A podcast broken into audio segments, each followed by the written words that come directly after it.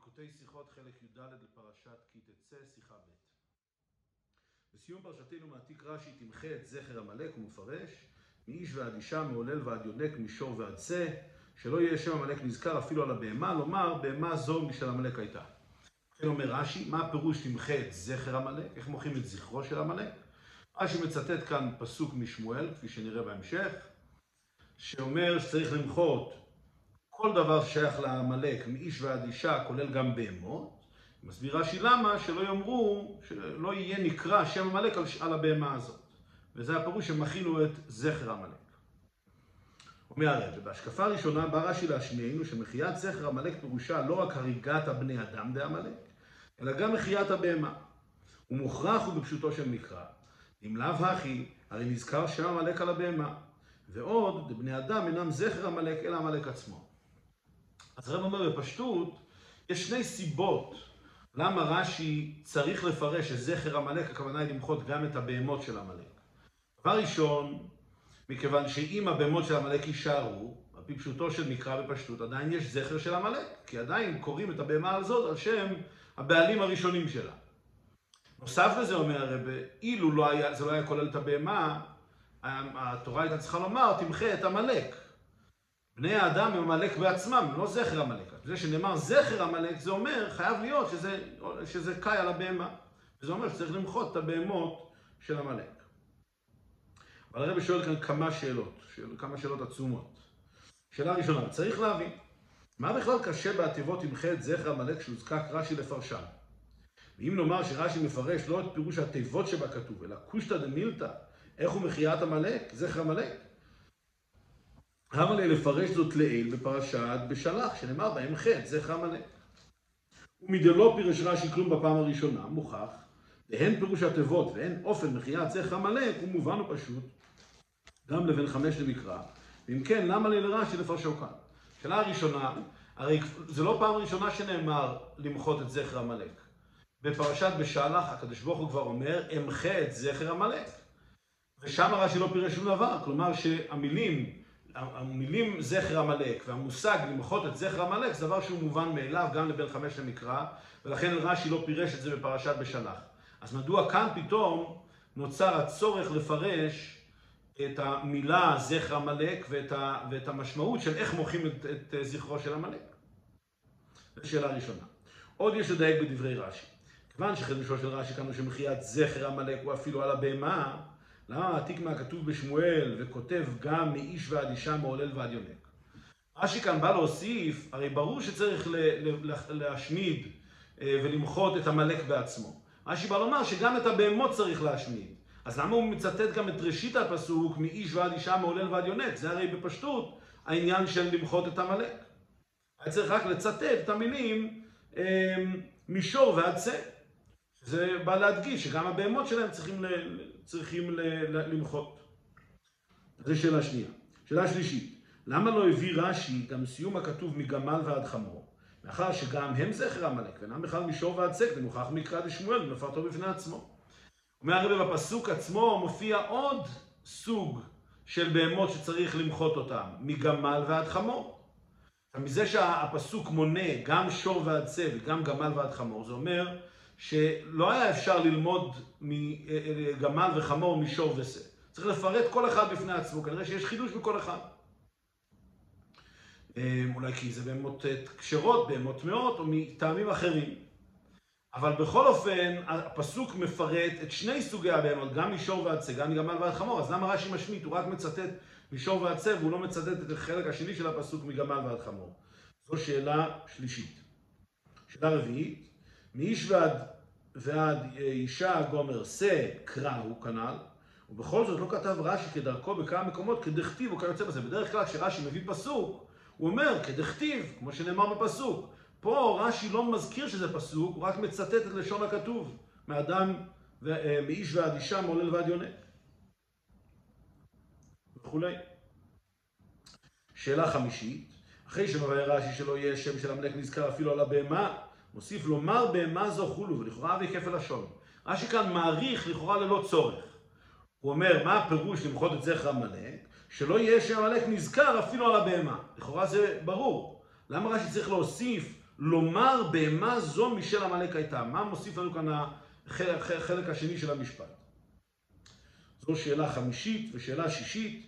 בראש פירושו מעתיק רש"י גם התיבות תמחה עת, והרי לא נחית לפרש אלא מהו זכר עמלק.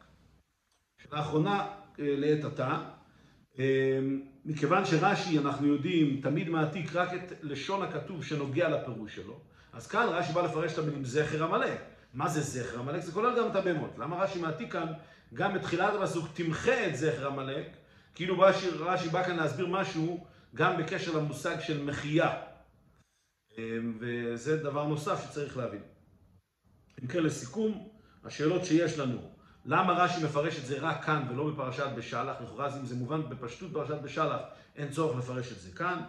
שאלה שנייה, אה, למה רש"י מעתיק את המילים מהפסוק, מאיש ועד אישה, לכאורה זה מובן מאליו, רש"י בא רק לחדש את העניין של בהמה. שאלה שלישית שאלנו, למה הוא לא מעתיק את המשך הכתוב גם מגמל ועד חמור? שאלה רביעית, למה רש"י לא אומר שזה לשון הכתוב, הוא רק מצטט לשון הכתוב? שאלה חמישית, למה הוא מעריך, אחרי שהוא אומר שלא יהיה השם נזכר על בהמה, הוא מעריך ומוסיף אה, לומר בהמה זו משל עמלק הייתה? ושאלה אחרונה, למה הוא מצטט גם את המילים תמחה עת ולא רק את המילים זכר עמלק? עד כאן השאלות לעכשיו, נראה בהמשך שהביור כאן יתרץ עוד כמה קושיות חזקות. והביור בזה. הציווי דתמחה את זכר עמלק קשה בפשוטו של מקרא. זכר עמלק פירושו הוא הזיכרון של עמלק. הציווי תמחה את זכר עמלק הוא למחות זיכרון של עמלק ממקום הזיכרון, היינו ממחשבתו וליבו של אדם. ואינו מובן, איך שייך ציווי למחות את זכר עמלק ממחשבתו? אבל למימר זכר עמלק לא יהיה על לבך, או תסיר מלבך וכיוצא בזה. אני שלא יחשוב על דבר עמלק ברצון, אבל אני לא בעל הבית על מחשבתו שלא ייפול במוח זכר, במחשבתו זכר עמלק. הרבי שואל כאן שאלה עצומה. בפשטות כשקוראים את המילים תמחה את, את זכר עמלק, מה זה זכר? זכר זה לשון זיכרון. איפה נמצא הזיכרון? הזיכרון הוא במחשבתו של האדם. תמחה את זכר עמלק, כלומר תשכח אותו, תמחה את הזיכרון שלו במחשבתך. אבל אנחנו יודעים כבר כלל גדול, שאדם אין לו שליטה מלאה במחשבות שלו. הוא לא יכול למחות משהו מהמחשבה שלו. הוא יכול להשתדל שלא לחשוב על זה ברצון וכיוצא בזה, אבל לא יכול למחות את זה. ולכן הלשון תמחה את זכר עמלק הוא דבר תמוה. זה לא בידי, זה לא בידיו של האדם למחות מישהו מהזיכרון שלו. אז איך התורה מצווה עלינו תמחה את זכר עמלק? זו שאלה שבן חמש במקרא מיד ישאל אם הוא חושב על המושג למחות, למחוק את הזיכרון של עמלק. תכף נראה שהשאלה הזאת היא עוד יותר חזקה, אבל כאן הרב מביא קודם כל דוגמה, ועל דרך מאמר הז"ל ג' עבירות אין אדם ניצול מהם בכל יום, יראו עבירה. כפי שחז"ל אומרים, שיש עבירות שאדם לא יכול להינצל מהם, כמו הרהור עבירה, והסיבה לכך היא, הוא יכול לא לחשוב על זה ברצון, אבל עצם ההרהור, ההרהור הראשוני בוודאי יעלה במחשבתו. ולכן הוא לא יכול להינצל מההרהור הראשוני הזה.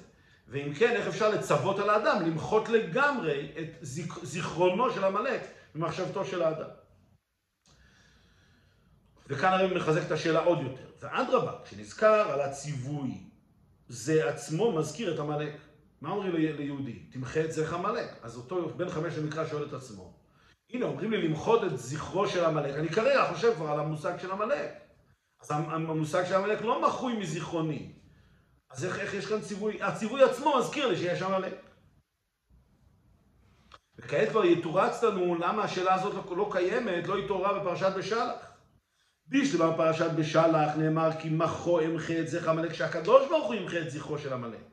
הקדוש ברוך הוא שהוא כל יכול מבטיח שימחה וישכיח את זכר עמלק ממחשבתם של בני אדם. מחשבתם וליבם של בני אדם. אבל פרשתנו שהציווי הוא לבני ישראל, תמחה את זכר עמלק קשה כנ"ל.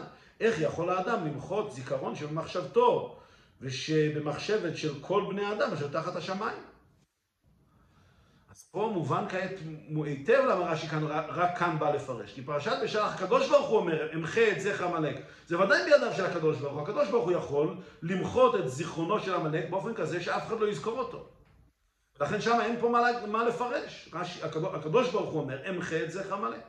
אבל כאן שאומרים לנו שיש ציווי על האדם למחות את זיכרונו של עמלק, מיד שואל הבן חמש למקרא, איך אני יכול לעשות את זה? הרי אני לא יכול לשלוט מהמחשבה שלי שלא לחשוב על עמלק אפילו לרגע. ודאי לא למחות את שמו מתחת השמיים מכל מחשבתם של כל בני האדם. אומר הרב, וזה בא רש"י לפרש ולבאר. הציווי הוא לא על מחיית זיכרון עמלק ממחשבת האדם, כי אם למחות כל הדברים המזכירים שמו של עמלק, מישור ועצה, שלא יהיה שם עמלק נזכר, אפילו על הבהמה, לומר בהמה זו משעמלק הייתה. על ידי זה, ובדרך ממילא, יישכח סוף סוף זיכרון עמלק גם ממחשבתו וליבו של האדם. לכן רש"י מסביר, הציווי כאן זה לא ציווי שעוסק במחשבה שלנו. הציווי כאן הוא ציווי מאוד מעשי. למחות את זיכרונו של עמלק, כלומר, לא, שלא יהיה לנו שום חפץ שמזכיר לנו את המושג של עמלק. עכשיו, ברגע שלא יהיה, לא יהיה עמלקים, וגם לא יהיה שום חפץ שמזכיר לנו את, המלק, את העמלקים, אז בדרך כלל במשך הזמן כבר תימחה, הוא יימחה מזיכרוננו. אבל המצווה היא לא מתעסקת במחשבה, המצווה מתעסקת במעשה, שלא יהיה לנו שום דבר שיזכיר לנו את עמלק. ולכן, פה רש"י צריך כאן להסביר, מה הפירוש תמחה את זכר עמלק? לא אומרים לך שאתה יכול לשלוט לגמרי במחשבה שלך, אומרים לך, תעשה את מה שנצרך מצדך, תתפטר מכל הדברים שקשורים לעמלק בצורה כזאת שבמשך הזמן זיכרונו של עמלק אה, ייעלם. אמנם אנחנו עדיין צריכים לקיים את המצווה של זכר עמלק כפי ששאלנו, וזה עצמו מזכיר לנו את עמלק, זה כבר הרבי יסביר בהמשך. אבל הרעיון מצידנו זה לדאוג שלא יהיה שום דבר מהחפצים והעניינים שקשורים לעמלק שיזכירו לנו את מציאותו. וזה הפירוש, תמחה את זכר עמלק. ועל פי הנעל דרש"י נחי תפרש תיבת ועניין זכר עמלק, דהיינו תוכן הציווי של מחיית הזיכרון, ולא רק להשמיענו פרט נוסף בזכר עמלק שהוא כולל גם בהמה. כדמשמע לכאורה מכללות ראשונו של רש"י.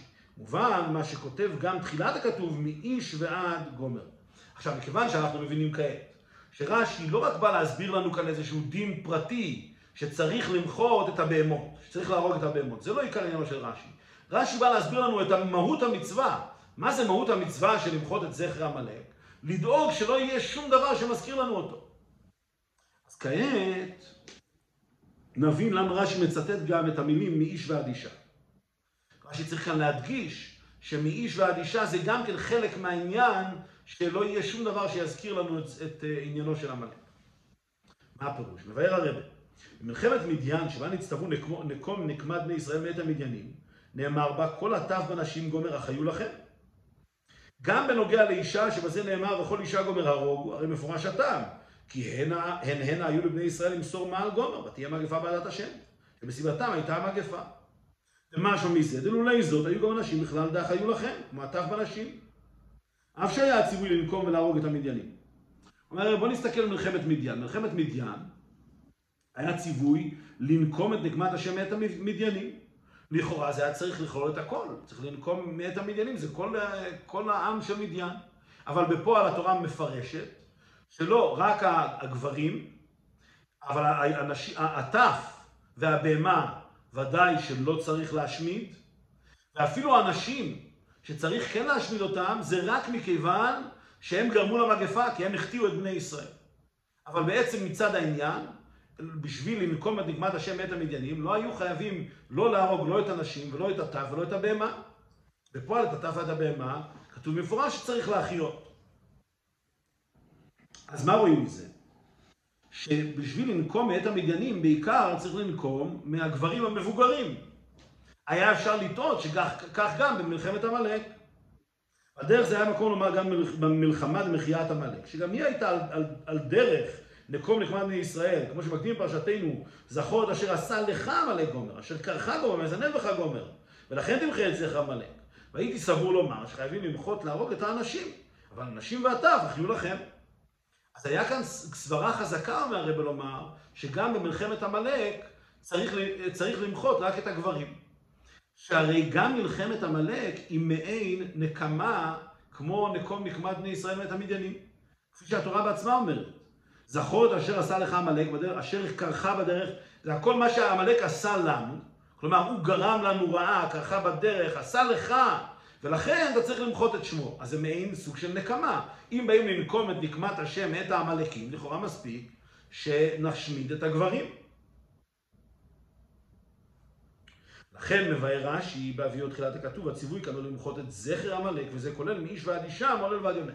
אם כן מובן כעת, למה רש"י צריך להדגיש איש ואדישה מעולל ויונק? כי רש"י לא רק בא לומר כאן מה הפירוש, רק להוסיף לנו את הדין של הבהמה.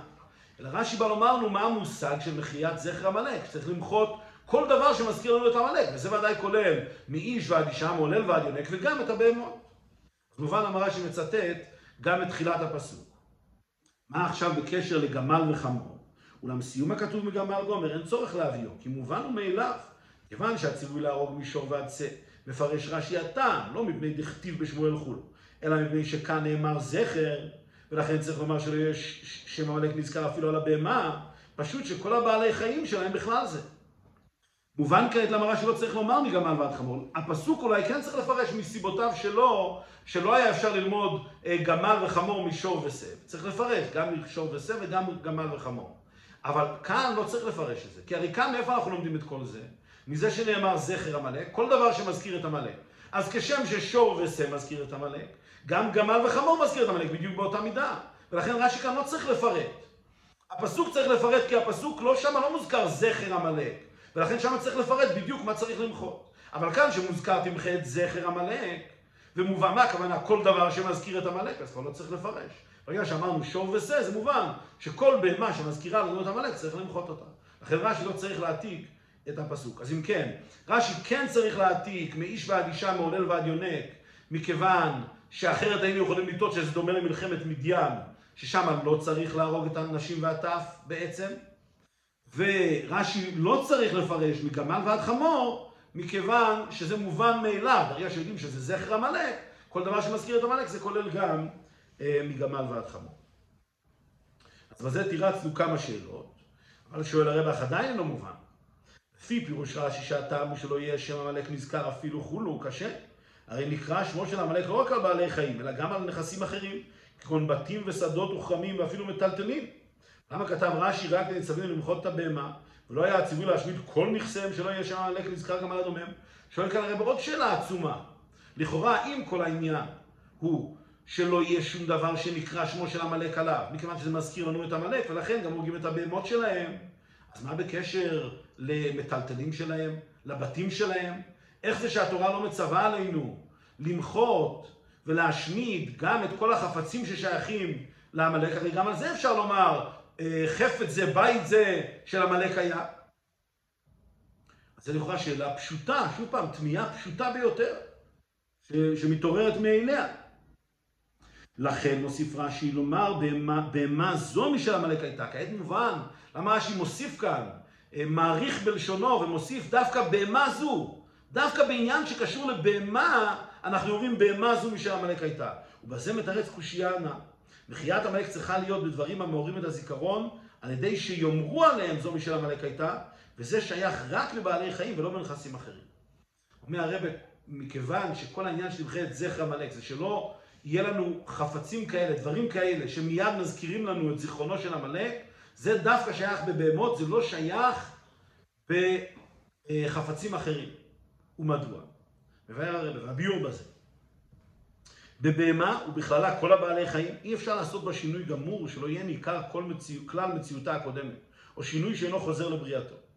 בפרט שאסור לצייר את, בעל, את בעל, בעלי חיים. אם כן, אי אפשר לעשות בה שינוי המצער. ומזה מובן שגם כאשר תצא הבהמה לרשות בעלים חדשים, מאחר שאין שייך בה שינוי גמור, נשאר עליה רושם של בעלים הראשונים. ובטבע האדם להיזכר על ידה שמם של בעלי הקודמים. לכן בהמת עמלק גם שתעבור לרשות הישראל, מכיוון שלא תשתנה שינוי גמור מציורה הקודם, יאמרו עליה זו משל עמלק הייתה ולא ימחה שמו של עמלק. אומר הרי ההבדל העיקרי בין בעל חי לבין חפץ ודומם, אה, בעניין הזה, זה שבעל חי אי אפשר לשנות אותו. הבעל חי הוא קיים, הוא נולד, הוא נברא באיזושהי צורה, וזה, כך הוא ייראה, אומנם הוא גדל, אבל אין שינוי מהותי שאפשר לפעול בבעל חי הזה. אלא אם כן, נעשה דבר שהוא צער בעלי חיים, שנעוות אותו, נשנה אותו, אבל זה אסור. אז אם כן, הבעל חי הזה, אנחנו מקבלים אותו כמו שהוא, אם, אם אנחנו שומרים אותו מעמלק, אנחנו משאירים אותו כמו שהוא, ללא שום שינוי. ולכן זה ממש נחשב זיכרון של עמלק, כי קיבלת כאן דבר שהיה של עמלק, והוא נשאר אצלך בדיוק באותה צורה שהוא היה אצלו. השאלה כאשר מדברים על בתים, על חפצים, על מטלטלים, שאותם אפשר לשנות, וזה דרך לשנות אותם, אפילו שינוי גמור לגמרי. אז לכן כאשר חפצים זה לא דבר כזה שבדרך ממילא מזכיר לנו את הבעלים הראשונים שלו. כי אנשים משנים אותם לגמרי מן הקצה אל הקצה. מה שאין כן בנכסים אחרים, אין הכרח למחות אותם. ודיו וצריך על פי פשוטו של מקרא, שינוי באופן שלא יזכירו הנכסים שם, שם המלך. אומר הרי על פי פשוטו של מקרא, מספיק שאני משנה את החפץ, שהוא לא יזכיר לי את שם של המלך, אין לי שום מצווה למחות, ולכן תמחה את זכר המלך, זה רק שייך בבני אדם, בעלי חיים. והרי אומר יותר מזה, בפשטות, אם לוקחים איזשהו חפץ של המלך, צריך לשנות אותו, כי נאמר תמחה את זכר המלך, שלא יזכיר לנו בכלל את זיכרונו של המלך. אבל הרב מוסיף יותר, ואולי יש לומר, דברים אלו, מאחר שאינו מוכרח שיישארו לעולם במציאותם הקודמת, על ידי שינוי הרשות שנכנסו לרשות אחרת ואפשר לשנותם, אין בטבע האדם לומר עליהם אחר כך, זו, זו של כך וכך הייתה. אומר הרב, יכול להיות שאפילו לא צריך לעשות את השינוי בפועל. מכיוון שעצם העובדה שאנחנו יודעים שהדברים האלה אפשר לשנות אותם מן הקצה אל הקצה, זה עצמו כבר אומר שלא מקשרים אותם בהכרח לבעלים הראשונים שלהם. זה חפץ, החפץ הזה יכול להשתנות. ברגע שהעברנו אותו בעלות, הוא כבר, לא, הוא לא, כבר לא מזכיר לנו את הבעלים הראשונים, מכיוון שדרכו של חפץ שמשנים אותו, או דרכו של בית שמשנים אותו. ולכן הדברים האלה באמת, אפילו אם לא שינינו אותו עדיין, אבל מכיוון שאנחנו יודעים שאפשר לשנות אותם ודרך לשנות אותם, זה כבר מספיק שהם לא מזכירים לנו את זיכרונו של עמלק. כפי שהרב מציין, ישנם עוד, עוד הלכות שכאשר דבר עתיד להשתנות, או עתיד להישרף, או עתיד להישבר וכיוצא בזה, אז כבר לא צריך, זה כבר נחשב כאילו זה כבר נעשה.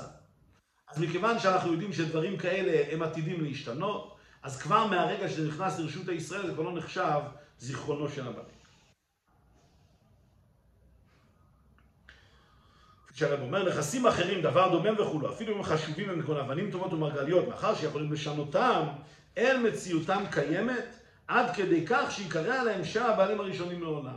המציאות העכשווית שלהם בתור דבר רכוש של עמלק, זה לא קיים בצורה כזאת שנאמר שזה מזכיר לנו את זיכרונו של עמלק. לא. אפשר, כפי שאמרנו, מכיוון שהדברים האלה עתידים להשתנות, אז כבר מרגע שהעברנו את הרשות שלהם לרשות ישראל, כבר לא מזכירים לנו את עמלק.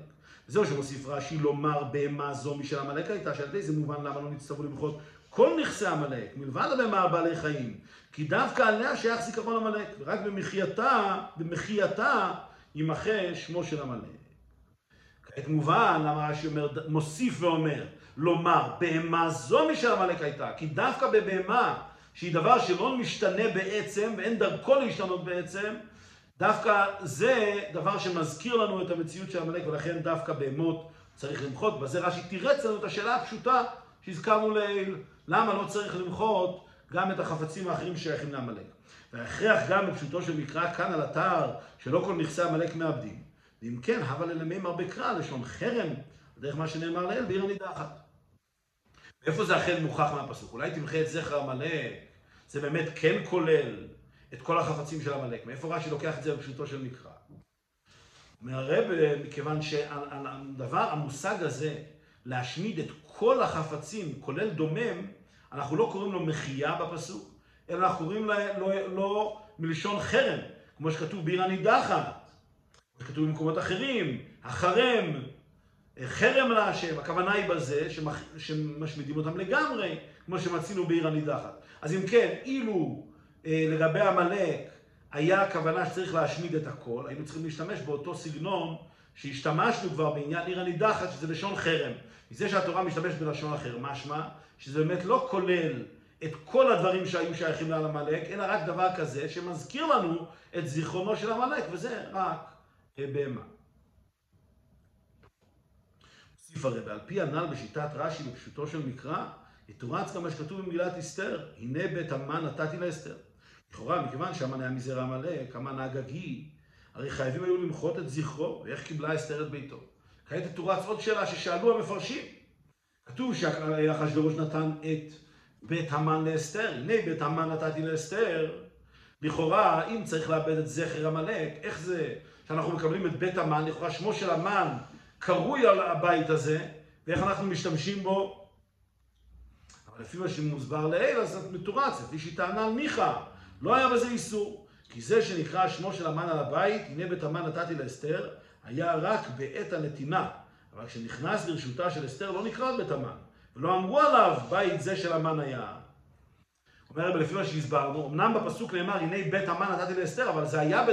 עד שזה לא ניתן לאסתר, אכן היה שמו של המן נקרא על הבית, וזה היה נקרא בית המן. אבל ברגע שזה כבר ניתן לאסתר, כבר לא נקרא בית המן. כיוון שכפי שאמרנו, מכיוון שהבית משתנה בהתאם לבעלים החדשים, ממילא מובן שזה כבר אין שמו של המן קרוי על הבית הזה, ולכן, אמ, ולכן היה מותר לאסתר להשתמש בבית של המן. הרבי מוסיף, ומכל שכן וקל וחומר, עצם הציווי זכור את אשר עשה לך עמלק גומר. לא תשכח, מזכיר את עמלק, ובכל זאת, אין בזה סתירה בפשוטו של מקרא כנ"ל. כי כשיזכור וימחה, הרי זה הדרך שסוף סוף ישכח זך עמלק לגמרי. על אחת כמה וכמה מדינת בית המן. אומר הרי בזה שזה הוזכר לכתחילה בתור בית המן, זה ודאי לא בעייתי. מכיוון שהרי עמלק בעצמו גם כן מוזכר בתורה בתור עמלק. אף על פי כן, זה לא דבר בעייתי מכיוון שאנחנו מזכירים אותו על מנת למחות את שמו, אה, כפי שהרבי יבהר כאן בהמשך, אבל בכל אופן זה לא נחשב זיכרון של עמלק, כי הפוך, ברגע שאני עושה פעולות למחות את, את זיכרונו, אז בזה אני מוחה את זיכרונו. אז גם כאן זה שזה בהתחלה היה נקרא בית המן, זה ודאי לא בעייתי, מכיוון שכעת זה הופך להיות בית אסתר, ואין זכרו של עמלק נשאר על הבית הזה. כשהרבי כאן אה, מעריך בהערה, מביא באמת תירוצים שונים שאמרו המפרשים, אה, אבל לפי השיטה שהרבי ביאר כאן, למה בפשטות המושג של זרח עמלק רק שייך לבעלי חיים ולא שייך לחפצים אחרים, אז השאלה היא לא קשה מעיקר. מוסיף הרבה, הנה לאחר כל זה תמוה. איך אפשר למחות זכרו של עמלק? והרי מה שאירע לעמלק הוא כמה פרשיות בתורה. ואדרבה, נצטווינו רק כשאמר לך גורם פן תשכח, ופן יסור מלבביך. לכן כאן הציון בפרשתנו הוא כלשון הכתוב זכור את אשר עשה לך עמלק. פה שואל הרב שאלה, חוזר לשאלה הראשונה, אבל שואל אותה בצורה אחרת, באופן כזה שהופך אותה לקושייה עצומה עוד יותר. הרי אפילו אם נאמר שאנחנו מוטל עלינו לעשות כל מיני מעשים שישכיחו מאיתנו את זכרו של עמלק, אבל התורה הרי לא מאפשרת לנו לשכוח את, את זיכרונו של עמלק. התורה מזכירה לנו. יש לנו כמה פרשיות בתורה שמספרות לנו את מה שקרה עם עמלק. אז אפילו אם אנחנו נעשה את המעשים מצידנו, שהכרחים ושלא נזכור את עמלק, אבל התורה תזכיר לנו אותו. יש לנו פרשיות בתורה, יותר מזה. יש לנו ציווי בתורה, זכור את אשר עשה לך עמלק. אז בהתחלה אומרים, זכור, תזכור את העניין של עמלק. ואחר כך אומרים לך, תמחה את זכר עמלק. איך אפשר לזכור ולמחות את זכרו באותו זמן? יש לנו איסור מפורש בתורה, לא תשכח. אז מה המושג הזה של למחות את הזיכרון של עמלק מצד אחד, ומצד שני החיוב לזכור אותו ולא לשכוח את אשר עשה לך עמלק? אז גם פה חייב להיות תשובה פשוטה לדבר הזה בפשוטו של מקרא. זאת אומרת הרב התירוץ הזה, ועל כוכך צריך לומר, גם בפשוטו של מקרא. אסורה זכירת עמלק לשם זכירה, ומחויבת זכירת עמלק לשם מחיית זכרו. מזה מובן שיש לנו כאן שני אופנים של זכירה. אדם יכול לזכור כי הוא רוצה לזכור. סתם, מעניין אותו לזכור את, את הסיפור של עמלק. וזה אסור. אבל יש מושג שאני זוכר את אשר עשה לך עמלק בשביל למחות את שמו. כל הסיבה של הזיכרון זה בשביל לקיים את המחייה הזאת. בשביל לקיים את מחיית זכרו של עמלק.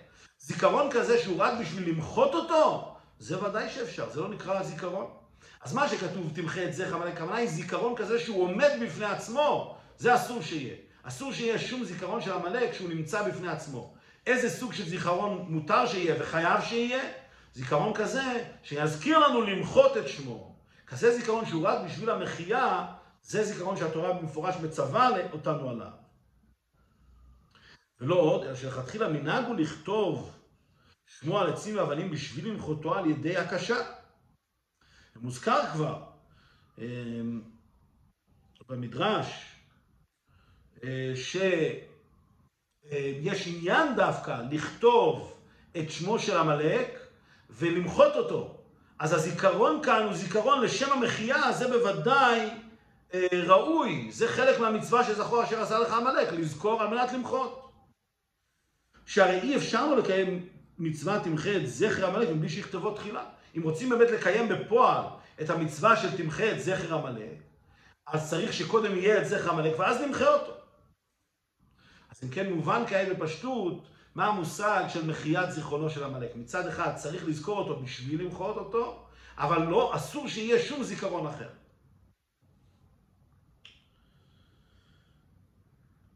הרב מאיר כאן הערה מעניינת בקשר לעניינים הלכתיים אחרים שיכולים להיות דומים לזה.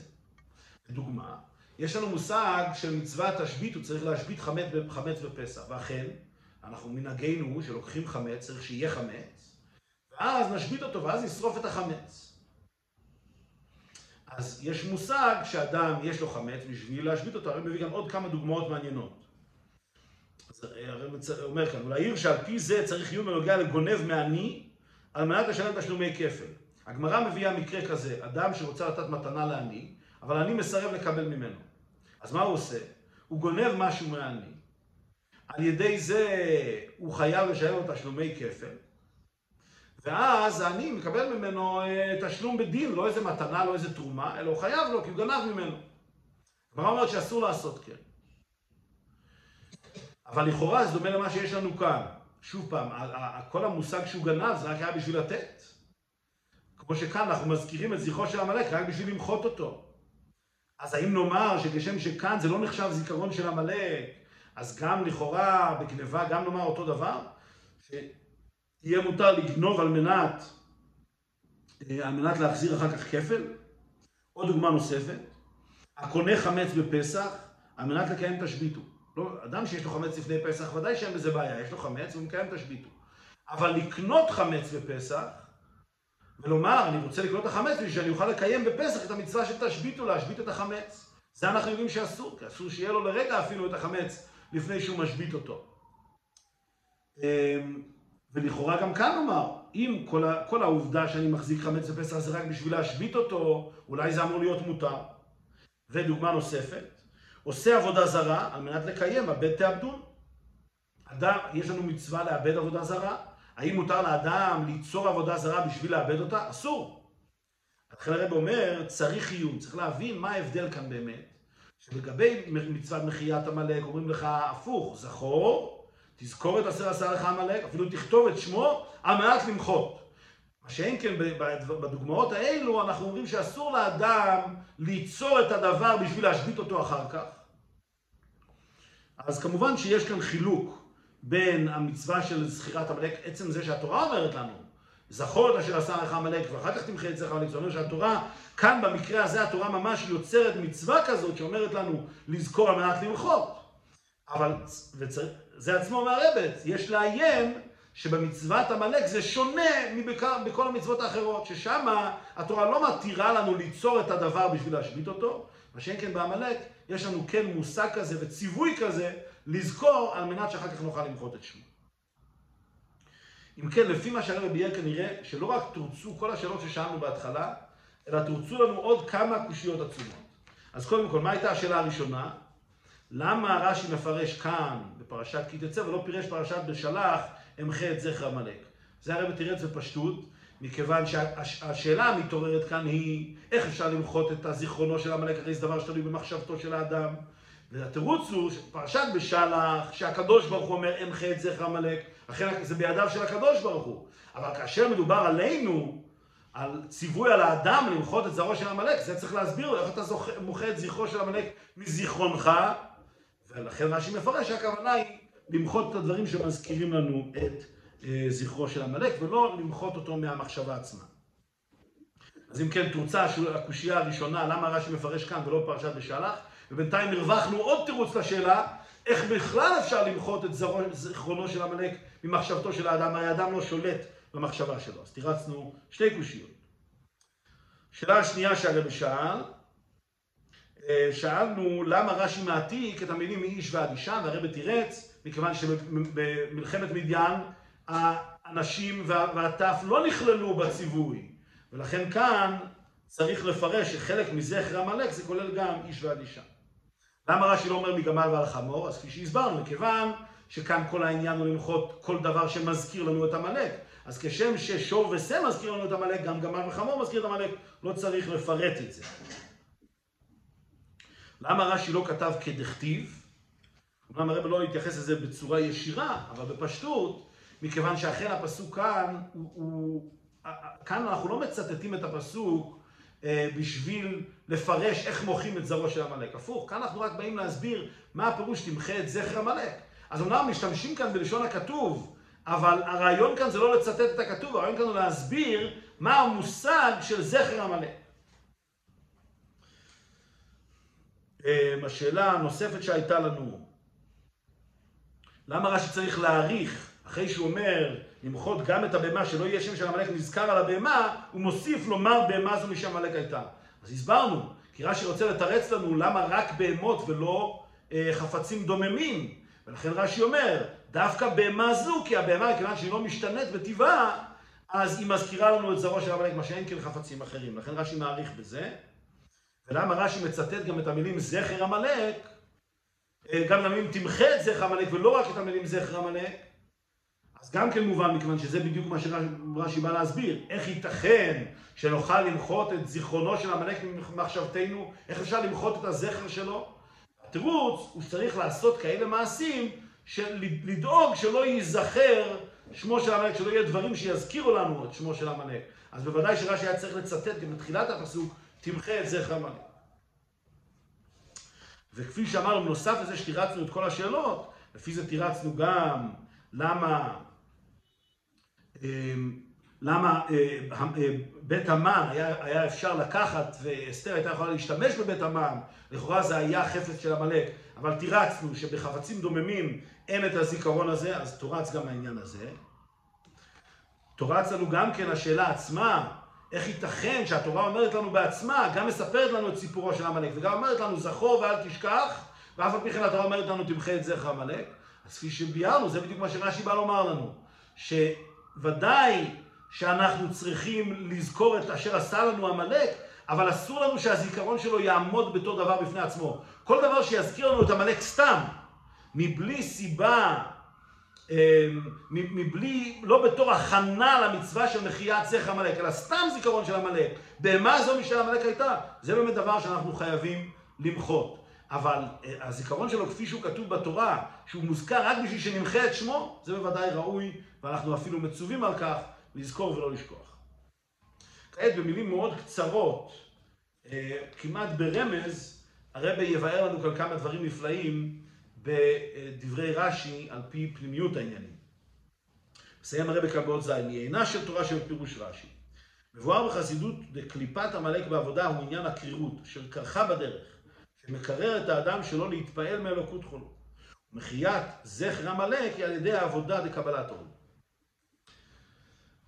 אה, בחסידות מבואר שהמושג של עמלק אה, ברוחניות והקליפה של עמלק והפעולה שלה, של האדם זה עניין הקרירות.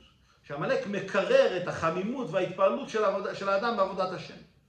על כל מיני מחשבות, ספקות, שאלות וחקירות. אז ההתלהבות והחיות וההתעוררות שיש לאדם, עמלק מנסה לקרר את זה. כמו שאמר הפסוק, אשר קרחה בדרך. איך מוחים את שמו של עמלק? על ידי זה שיהודי עובד את השם בקבלת עול. הוא לא נותן הרבה מקום לכל השאלות והחקירות, אלא עובד את השם בקבלת עול גמורה, אז זה אה, מסיר את האפשרות של עמלק, או אה, גורם לכך שאדם לא יתקרר אה, כתוצאה מקליפת עמלק. אז קליפת עמלק זה לקרר את האדם, והדרך להתמודד עם זה זה על ידי קבלת העול. אדם מקיים את ציווי הקדוש ברוך הוא בלי לשאול שאלות, בלי חקירות, עושה את זה בכל התוקף, מכיוון שזה מה שהקדוש ברוך הוא רוצה ממנו. עכשיו, אם כן, מה הפירוש למחות את זרעו של עמלק? איך אנחנו מוחים את, את זיכרונו של עמלק ברוחניות העניינים? אומר הרב, בדבר זה מרומז בפירוש רש"י. עמלק וראשית גויים, זין אומות, זין מידות, עמלק וראשית גויים עמלק, יכולים לפעול בעיקר בזה לעומת זה. אומר ככה, עמלק, שזה התחלה של כל הגויים, כפי שנאמר, ראשית גויים עמלק, אז ברוחניות עמלק הוא ההתחלה של כל שבעת המידות הרעות שבאדם. יש לנו ב... בסיפור התורה, יש לנו את הקליפה של עמלק, את מלחמת עמלק, אחר כך יש לנו את מלחמת שבעת הממין. חסידות מבואר שבעת הממים זה שבעה המידות של נפש הבעמית, שבעה המידות הרעות שבאדם, וראשית גויים עמלק, עמלק זה ההתחלה והיסוד והשורש של כל המידות הרעות האחרות. זאת אומרת, גם עמלק וגם ראשית גויים עמלק, הם פועלים באופן של זה לעומת זה. מה הכוונה? בזין מידות דנפש האלוקית, ובכל נפש הבאמית. מכיוון שעמלק ושבעת העממים הם המידות של נפש הבאמית, הם המידות הרעות, אז גם יכולים לפעול בעיקר על המידות הטובות שבאדם. כי זה לעומת זה עשה אלוקים. אז אם הקליפה הזאת והכוח הטמא הזה, הטומאה הזאת, היא נמצאת במידות, אז היא פועלת על המידות שבקדושה. כלומר, גם עמלק וגם שבעת העממים, שבע שמייצגים את שבע המידות הרעות שבאדם, בעיקר משפיעים לרעה על המידות הטובות שלו, על החלק של המידות שבאדם. אבל יש חלקים בנפש האלוקית שהמידות של הנפש האלוקית אין להם שליטה, לא יכולים לפעול עליה שום דבר, מכיוון שזה חלקים שהם לא זה לעומת זה, הם לא בחלק המידות שבנפש האלוקית. אז אם כן, בנפש האלוקית המידות הרעות יכולות לפעול רק על המידות של הנפש האלוקית, על חלק הרגשות של הנפש האלוקית. אבל בנפש העמית עצמה, הם יכולים לפעול על כל נפש העמית. מכיוון שבנפש העמית המידות הם העיקר, ומכיוון שזה, המידות הם שייכים לנפש העמית בעצמה, אז הם יכולים להשפיע ובוא נאמר להוריד אמ, ולגרום עוד, עוד, עוד רוע ועוד שלילה נוספת בנפש העולמית בעצמה. אז זה מרומז כאן מהמילים הקצרות שהרב אומר, בשבע המידות של הנפש האלוקית ובכל נפש הבא. ועד שאין השם שלם, רק י"ק ולא ו"ק, ז' מידות דלמעלה, אלא כיסא שלם, כס ולא א', אמ, אין אלופו של עולם נגלה בהיעלם וכיסוי דה העולם. אף דה השמיים כיסי וארץ דום רגלי שרפרף. אומר הרב ככה. מבואר בחסידות, בפסוק נאמר, כי יד על כס י"ק מלחמה להשם בעמלק מדור דור. מה הפירוש יד על כס י"ק? אומרים חז"ל, אין הכיסא שלם, לא נאמר כיסא אלא נאמר כס, כי הכיסא של הקדוש ברוך הוא לא שלם, ואין שמו של הקדוש ברוך הוא שלם, יד על כס י"ק, רק י"ק, לא ו"ק, אז גם הכיסא של הקדוש ברוך הוא, גם שמו של הקדוש ברוך הוא, הוא לא שלם עד שימחה זרעו של עמלק. מבואר בחסידות. הכוונה היא שהפעולה של עמלק זה למנוע את, גילו, את הגילוי של הקדוש ברוך הוא, גילוי אלוקות, למטה בעולמות התחתונים יותר. כשם שבאדם, ביארנו כעת שעמלק מקרר את המידות, אמנם הוא לא יכול להשפיע על המוחין של האדם, או על הדרגות העליונות שבנפש האדם, בנפש האלוקית של האדם. אבל מה שהוא יכול ליצור, הוא יכול למנוע מהנפש האלוקית להאיר גם במידות וגם בכוחות התחתונים יותר של האדם. ולכן המשמעות של הקרירות של עמלק זה ליצור איזושהי מחיצה ולהפריד בין המוחים ובין הכוחות העליונים של האדם שלא ישפיעו על המידות שלו. עד כדי כך זה יכול לפעול על נפש האלוקית עד שזה פועל גם כביכול על הקדוש ברוך הוא בעצמו. שהגילוי של הקדוש ברוך הוא בעולמות, כיסא שמבטא את הגילוי של הקדוש ברוך הוא בעולמות, כיסא זה מקום ש... מבטא גילוי, ירידה והארה בעולמות, הכיסא הוא לא שלם. כי קליפת עמלק יוצרת איזושהי מחיצה ומפריעה לגילוי אלוקות להתגלות בעולם. גם כיסאו של הקדוש ברוך הוא לא שלם, גם שמו של הקדוש ברוך הוא לא שלם. שוב פעם, איזה חלק מהשם של הקדוש ברוך הוא לא שלם? חסר את האותיות ו"ק. האותיות ו"ק מבואר בחסידות, זה שבע המידות. המידות של הקדוש ברוך הוא כביכול. ו' זה ששת המידות, והה' האחרונה זה מידת המלכות. אז גם המידות של הקדוש ברוך הוא הן לא שלמות כתוצאה מהקליפה ומההיעלם והסתר של עמלק. אז אם כן, מה רואים כאן? שעיקר הפעולה של עמלק זה למנוע את גילוי, העולם, את גילוי האלוקות בעולמות ואת גילוי הנפש האלוקית במידות ובחלקים התחתונים יותר שבאדם. כפי שהרב אומר, אמנם השמיים כיסי והארץ אדם רגלי, מצד העניין הקדוש ברוך הוא צריך להתגלות בעולמות על ידי הכיסא והאדום רגליו, השמיים כיסי והארץ אדום רגלי. מי מפריע לגילוי הזה מלקרות? זה קליפת, קליפת עמלק. זה באופן כללי מה שצריך למחות בנוגע לגילוי האלוקות בעולמות ובאדם. הרי זה איש והמקבל אישה, זה נקרא כן אנשי המידות. גם באדם, מה אנחנו צריכים למחות? מאיש ועד אישה. מבואר בחסידות שהלשון איש ואישה זה בעיקר מבטא את המידות. יש שמות, אדם לדוגמה מבטא יותר את המוחין שבאדם, את השכל של האדם, אבל איש ואישה בעיקר מבטא את המידות. אז לכן איש ואישה זה נקרא כן על שם המידות, לכן מודגש כאן בעניין של עמלק דווקא איש ואישה, מכיוון שזה המידות של האדם, וכשהם בקטנות, הרי זה עולל ויונק, מבואר גם בחסידות, שבמידות רואים, רואים שהם תמיד נמצאים באופן של קטנות וגדלות. יש שינויים תמיד במידות, שהמידה יכולה להיות באופן של תוקף וגדלות, או באופן קטן יותר. אה, אז מכיוון שבמידות יש לנו בדרך, דבר באופן טבעי, כפי שמבואר בחסידות באריכות, יש בהם קטנות וגדלות, לכן יש איש ואישה ויש עולל ויונק. איש ואישה זה כאשר המידות הן בתוקף, באופן של גדלות, ועולל ויונק זה כאשר המידות הן באופן של קטנות.